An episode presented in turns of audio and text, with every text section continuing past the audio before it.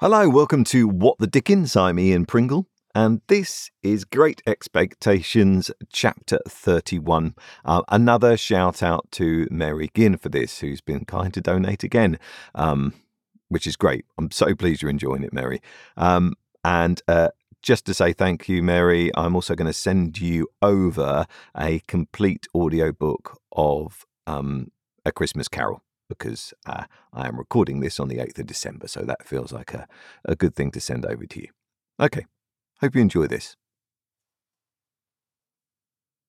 Chapter 31 On our arrival in Denmark, we found the king and queen of that country elevated in two armchairs on a kitchen table holding a court the whole of the Danish nobility were in attendance, consisting of a noble boy in the wash leather boots of a gigantic ancestor, a venerable peer with a dirty face, who seemed to have risen from the people late in life, and the Danish chivalry, with a comb in its hair and a pair of white silk legs, and presenting, on the whole, a feminine appearance. My gifted townsman stood gloomily apart, with folded arms, and I could have wished that his curls and forehead had been more probable. Several curious little circumstances transpired as the action proceeded. The late king of the country not only appeared to have been troubled with a cough at the time of his decease, but to have taken it with him to the tomb and to have brought it back. The royal phantom also carried a ghostly manuscript round its truncheon to which it had the appearance of occasionally referring, and that too with an air of anxiety and a tendency to lose the place of reference which were suggestive of a state of mortality.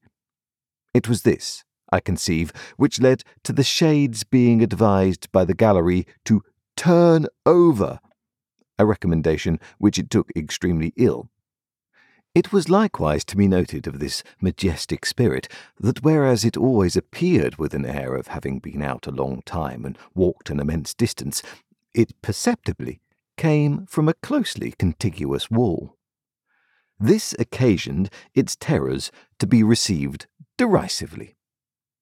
The Queen of Denmark, a very buxom lady, though no doubt historically brazen, was considered by the public to have too much brass about her her chin being attached to her diadem by a broad band of that metal, as if she had a gorgeous toothache, her waist being encircled by another, and each of her arms by another, so that she was openly mentioned as the kettle drum. The noble boy in the ancestral boots was inconsistent, representing himself, as it were, in one breath, as an able seaman, a strolling actor, a gravedigger, a clergyman, a person of the utmost importance at a court fencing match, on the authority of whose practised eye and nice discrimination the finest strokes were judged. This gradually led to a want of toleration for him, and even, on his being detected in holy orders and declining to perform the funeral service, to the general indignation taking the form of nuts. Lastly, Ophelia was a prey to such slow musical madness that when, in course of time, she had taken off her white muslin scarf, folded it up, and buried it, a sulky man who had been long cooling his impatient nose against an iron bar in the front row of the gallery growled, Now the baby's put to bed, let's have supper. Which, to say the least of it, was out of keeping. Upon my unfortunate townsman, all these incidents accumulated with playful effect.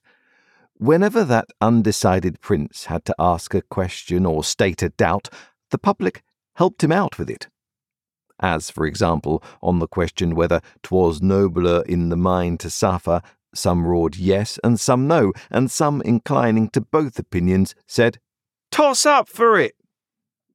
And quite a debating society arose. When he asked what should such fellows as he do crawling between earth and heaven, he was encouraged with loud cries of Hear, hear!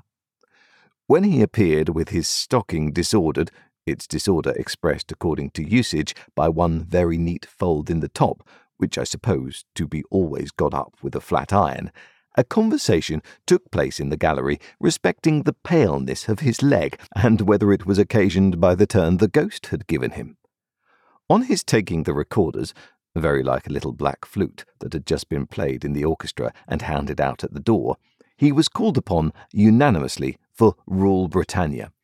When he recommended the player not to saw their air thus, the sulky man said, And don't you do it neither. You're a deal worse than him.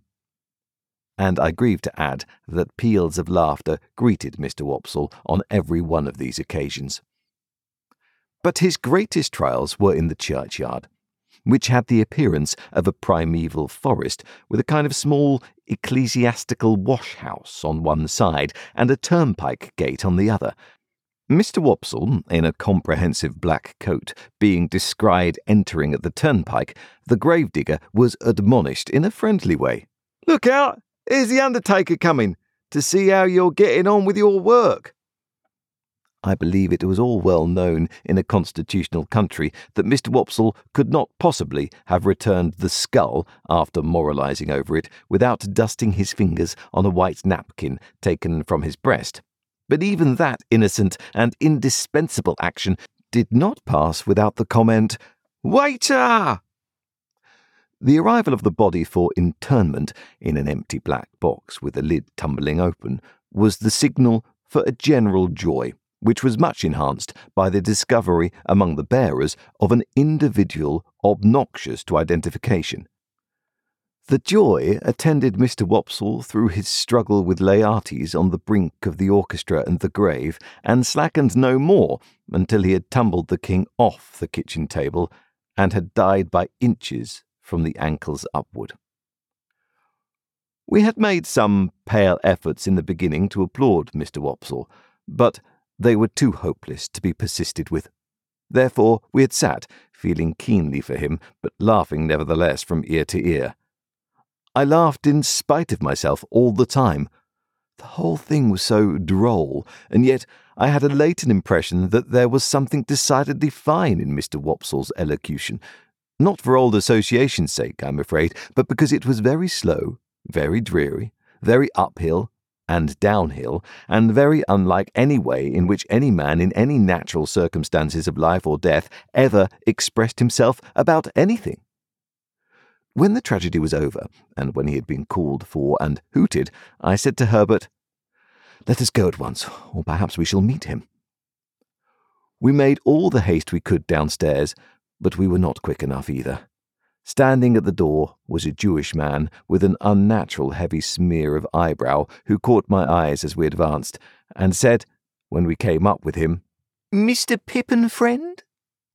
Identity of Mr. Pip and friend confessed. Mr. Waldengarver, said the man, would be glad to have the honour. Waldengarver, I repeated, when Herbert murmured in my ear, Probably Wopsle. Oh, I said, Yes, Shall we follow you? A few steps, please. When we were in a side alley, he turned and asked, How do you think he looked? I dressed him. I don't know what he had looked like, except a funeral, with the addition of a large Danish sun or star hanging round his neck by a blue ribbon that had given him the appearance of being insured in some extraordinary fire office. But I said he had looked very nice. When he come to the grave, said our conductor, he showed his cloak beautiful. But judging from the wing, it looked to me that when he see the ghost in the Queen's apartment, he might have made more of his stockings.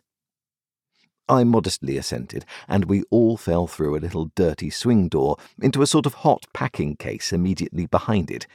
Here Mr. Wopsle was divesting himself of his Danish garments and here there was just room for us to look at him over one another's shoulders by keeping the packing case door, or lid, wide open. Gentlemen, said Mr. Wopsle, I am proud to see you. I hope, Mr. Pip, you will excuse my sending round. I had the happiness to know you in former times, and the drama has ever had a claim which has ever been acknowledged on the noble and affluent. Meanwhile, Mr. Waldengarver, in a frightful perspiration, was trying to get himself out of his princely sables. Skin the stockings off, Mr. Waldengarver, said the owner of that property, or you'll bust 'em. Bust 'em, and you'll bust five and thirty shillings. Shakespeare never was complimented with a finer pair. Keep quiet in your chair now and leave 'em to me.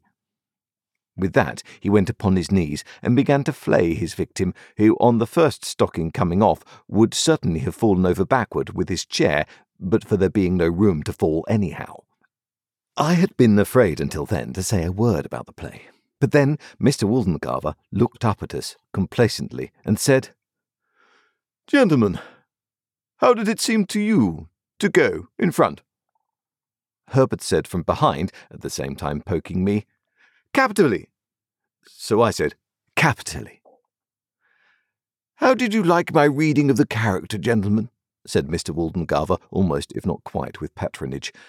Herbert said from behind, again poking me, Massive and concrete. So I said boldly, as if I had originated it and must beg to insist upon it, massive and concrete.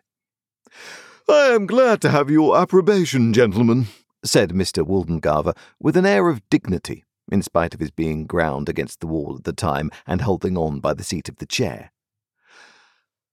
But I tell you one thing, Mr. Waldengarver, said the man, who was on his knees, in which you're out in your reading. Now mind, I don't care who says contrary, I tell you so. You're out in your reading of Hamlet when you get your legs in profile. The last Hamlet I dressed made the same mistakes in his reading at rehearsal, till I got him a large red wafer on each of his shins, and then at rehearsals, which was the last, I went in front, sir, to the back of the pit, and whenever his reading brought him into profile, I called out, I don't see no wafers! And at night, his reading was lovely.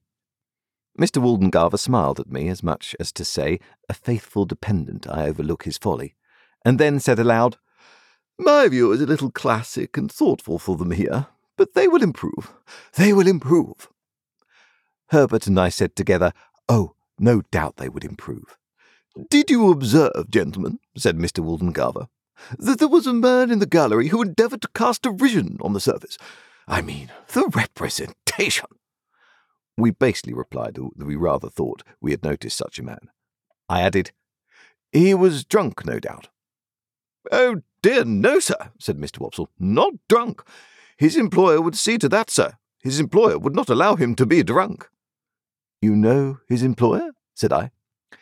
Mr. Wopsle shut his eyes and opened them again, performing both ceremonies very slowly.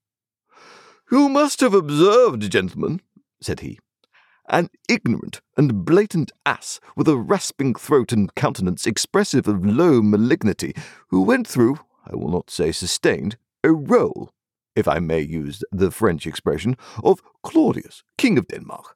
That is his employer, gentlemen. Such is the profession. Without distinctly knowing whether I should have been more sorry for Mr. Wopsle if he had been in despair, I was so sorry for him, as it was, that I took the opportunity of his turning round to have his braces put on, which jostled us out of the doorway, to ask Herbert what he thought of having him home to supper. Herbert said he thought it would be kind to do so, therefore I invited him, and he went to Barnard's with us, wrapped up to the eyes, and we did our best for him, and he sat until two o'clock in the morning reviewing his success and developing his plans. I forget in detail what they were, but I have a general recollection that he was to begin with reviving the drama and to end with crushing it, inasmuch as his decease would leave it utterly bereft and without a chance or hope. Miserably, I went to bed after all, and miserably thought of Estella, and miserably dreamed that my expectations were all cancelled and that I had to give my hand in marriage to Herbert's Clara or play Hamlet to Miss Havisham's ghost before 20,000 people, without knowing 20 words of it.